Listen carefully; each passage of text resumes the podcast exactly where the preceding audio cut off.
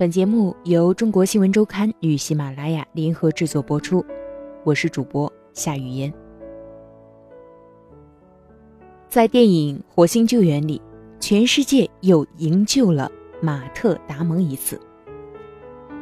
这部影片在美国上映后，网络上最热门的话题变成了：为了救马特·达蒙，美国到底花了多少钱？从拯救大兵瑞恩中的大兵。到《星际穿越》里的曼博士，影星马特·达蒙老是出演被营救者的角色。这一次，他饰演的角色在人类登陆火星任务中遇到意外，被抛弃在火星，而全世界为他展开了一个耗资千亿美元的救援活动。这种角色是一个小众市场，我自己想彻底占领这个小众市场。所有被抛弃在外的宇航员的角色，我都想扮演。十一月二十日，在影片的中国发布会上，马特·达蒙开起了玩笑。事实上，火星救援的亮点不仅在于救援，还在于男主人公的自救。综艺的首席国际影评人彼得·迪布吉称赞火星救援为一个迷人和谨慎求实的外太空生存故事。在地球上映之前，这部电影甚至提前在太空举行了一次首映礼。第一批观众是国际空间站的宇航员们。宇航员谢尔林格伦看完后发了一条推特：“在太空看了《火星救援》，而且这部电影反映的就是我们的火星之旅。对于观众来说，《火星救援》最可贵的一点，也许在于其中情节就是触手可及的未来。”我要是被落在火星上，就给自己写个剧本，然后演给自己看，最后寂寞的在火星死去。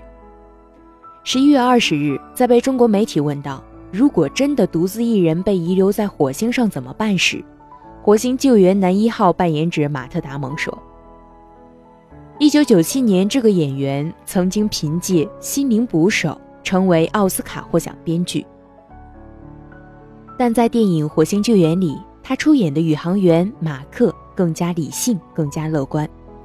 他想尽一切方法在一颗陌生的星球上生存，给自己做小手术，搭建蔬菜大棚，用自己的粪便种植土豆，造水，挖出核电发动机，使用十六进制字母与地球方面联络，最后开着敞篷飞船从火星上逃生。用马克的一句台词说：“我要用科学。”干出一条生路。很多人评价影片就是火星版的《鲁滨逊漂流记》，似乎在写一本火星自救指南。为了找到通讯工具，马克千里迢迢找到已废弃的探路者号，用上面的陈旧技术跟地球宝石通话。而这个无人探测机器是真实存在的，它于1997年7月4日在火星表面着陆。他携带的索杰纳号火星车也是人类送往火星的第一部火星车。他这些年一直在火星上运转。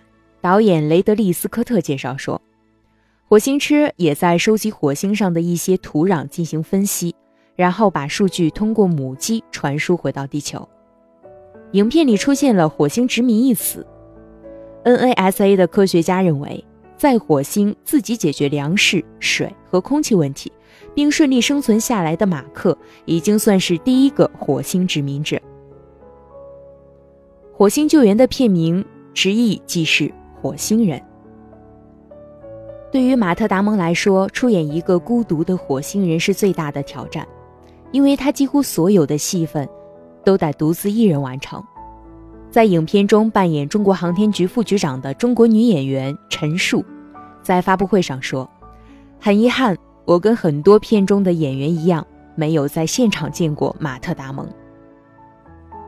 在影片里，马特·达蒙必须一个人对着摄像头的镜头说话。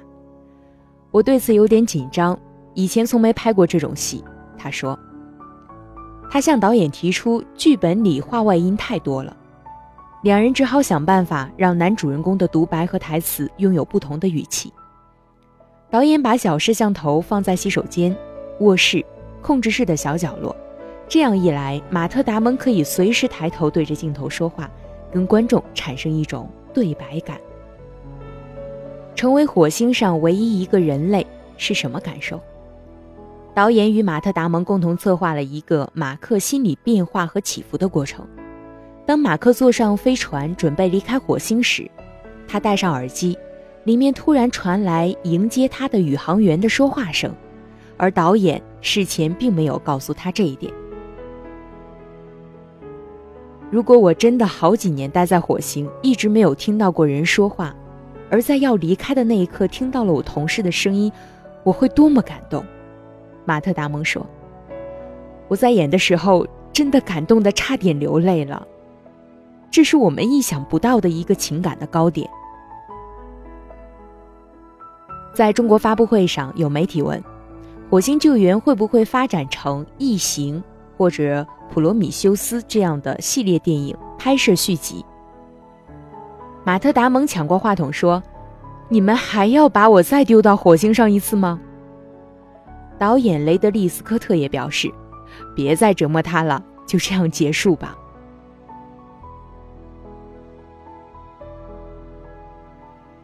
电影保持了科学的精确度。我妻子在芝加哥大学说，他们学校生物系不教种土豆。十一月二十一日上午，植物学博士顾有荣在清华大礼堂对马特·达蒙说，全场大笑。在这场火星救援的高校点映活动上，主办方邀请了四位不同科学领域的中国博士与主创人员对话。这部影片涉及航天、数学、物理、化学、植物学。医学等众多科学领域，而马特·达蒙第一次跟编剧德鲁·戈达德见面时，后者就把火星救援描述成一封写给科学的情书。火星救援改编自同名小说，作者安迪·威尔的职业是一名程序员，他从十五岁起就被美国国家实验室聘为软件工程师。还曾参与过《魔兽争霸二》的开发，但尤其喜欢相对论物理、轨道力学和载人飞船方面的知识。为了完成这部小说，安迪·威尔自学了大量航天知识。故事里的每一个细节都源自他本人的精确计算。作者形容这个小说是一道超长的数学题。小说出版后，甚至得到了美国国家航空航天局的好评。故事中的时间和各种科技手段都是根据现实中的 NASA 火星计划来设定的，而故事中讲述的人类火星登陆和科学探索计划，也正是 NASA 将要提上日程的方案。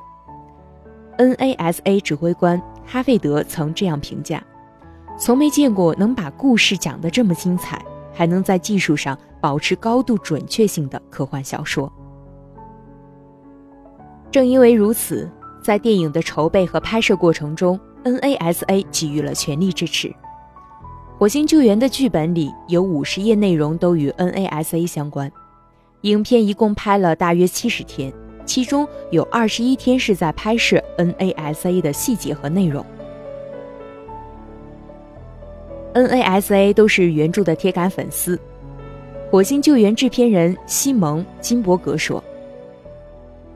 所以他们完全不需要什么说服，我们电影还没开拍，他们就已经入伙了。今年八月，NASA 曾发表文章介绍小说中真实应用在太空科学的高科技，还附上了电影剧照对照图。NASA 很认可剧本里的科学内容和对宇航员太空旅行的精准描述。导演雷德利·斯科特告诉中国新闻周刊。我曾经做过很多科幻电影，知道自己会有一些有关技术细节的问题。NASA 的科学家知道和喜欢我的那些作品，他们很乐意跟我沟通，跟我就这些科学技术问题进行交流。他表示，在拍摄过程中一有问题就会给 NASA 打电话，剧本也做过少量修改，以保证影片更符合科学实际。NASA 的帮助使电影在细节精确度上保持了高水准。饰演火星探测组指挥官的女演员杰西卡·查斯坦曾亲自去了一趟帕萨迪纳的喷气推进实验室参观，还跟女宇航员进行了一次对谈。这次谈话颇有收获。他原以为宇航员身上不会佩戴任何首饰，但他注意到女宇航员手上戴着婚戒。女宇航员认为，在太空时能够保持同地球的联系是最重要的，比如一枚结婚戒指，或是你在地球上最喜欢的彩虹糖，都会对你有很大的帮助。杰西卡·查斯坦说，因此她在影片里一直佩戴着婚戒。在现实世界中，火星救援也与人类太空探索活动之间发生着奇妙的联系。导演雷德利·斯科特曾亲自绘制过一张剧本封面草图，内容是男主角在火星上说：“我他妈的一定要离开这个星球。”这张草图于去年十二月五日随美国猎户座载人飞船的首次未载人试飞上了太空。并围绕地球飞行了两圈。我觉得科幻的魅力是在探索我们快速变化的技术知识的过程中，会对人类产生一定的影响。雷德利·斯科特说。影片中，马克驾着火星车穿过一条名叫马沃斯的山谷，而小说发行电子版时，NASA 刚好在为2011年发射的。好奇号火星车物色着着陆地点，他们最后选定了四个方案，其中之一就是马沃斯。这可了不得！如果他们真把那东西放在了马沃斯，那么任何一个具备科学头脑的人，任何一个在读这本书时已经知道了一些火星知识的人，都会想到马克为什么会和好奇号擦肩而过的问题。小说作者安迪·威尔说。而最有趣的联系发生在《火星救援》北美上映的四天前，九月二十八日，NASA 举行新闻发布会，宣布了一项有关火星的重大科学发现：火星表面有水流动，这意味着火星当下环境或可支援生命。NASA 官员在发布会上解释，若能在火星建温室及取得水源，便可能可以种植。这场发布会为《火星救援》十月二日的上映做了一个最大的预热广告。得知 NASA 的发现后，马特·达蒙举起酒杯，拍了一段视频，恭喜 NASA，并打趣说：“我真希望自己流落火星时已经知道了火星表面有水流动的消息。不过，下次再被困火星，我至少知道那里其实有水。”火星救援的意义远不只能让二十世纪的福斯盆满钵满。美国电影杂志综艺评论道：“它会重燃人类探索太空的渴望，它将激励新一代宇航员的诞生。”如何拍一部写实风格的科幻电影？近年来，中国频频引进好莱坞太空题材科幻影片，无论是二零一三年的《地心引力》，二零一四年的《星际穿越》。还是这部未映先日的《火星救援》，都在观众中掀起了一阵太空探索讨论热潮。《星际穿越》的全球票房达到五点五亿美元，其中五分之一来自中国，而《地心引力》的全球票房甚至超过了七亿美元。比起《地心引力》和《星际穿越》，《火星救援》有一个与观众生活更为接近的故事。《火星救援》原著小说虽然是一个科幻故事，但里面的幻想成分很少。从读到第一行文字开始，我从来没有想起这是部科幻小说。一个豆瓣网友这样评价小说：“这是这部小说最大的成就。”《火星救援》小说的中文版译者陈卓也表示，书中提到卡尔萨根、阿姆斯特朗以及那些以火星探索先驱命名的地名。偶尔会给人一种看纪实小说的错觉。故事影片呈现也努力保持了写实风格。拍摄这部电影最大的区别在于很少有绿幕。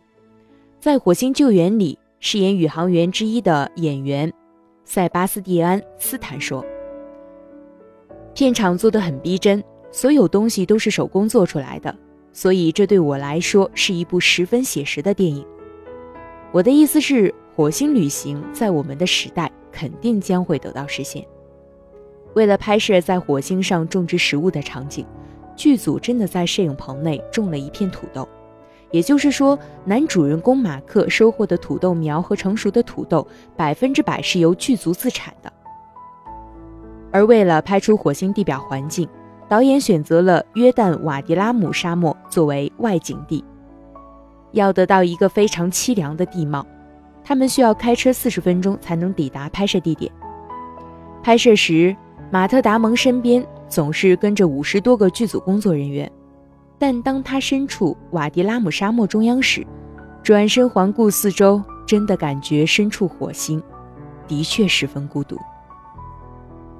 马特·达蒙之所以同意接演这部影片，最大的原因在于导演雷德利·斯科特。他这样评价这位曾经执导过《异形》《银翼杀手》《角斗士》和《普罗米修斯》等影片的七十八岁导演：“他是大师级导演。”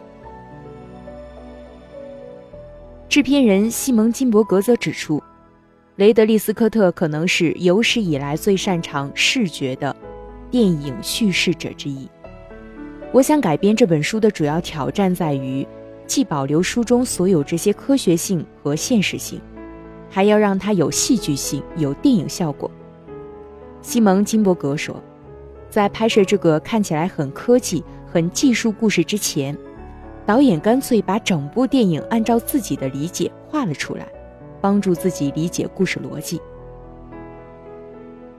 而影片的拍摄过程也很有导演自己的风格，他同时使用四台摄影机同时拍摄，这样虽然减少了拍摄时间，但需要每个工作人员精神高度集中。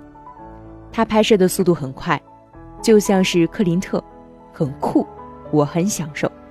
杰夫。丹尼尔斯说：“我是来偷师的，来看看他们是怎样有条不紊的、规范的去拍摄这么一部庞大的电影。”陈述告诉中国新闻周刊：“在中国，科幻电影拍摄热潮还刚刚开始。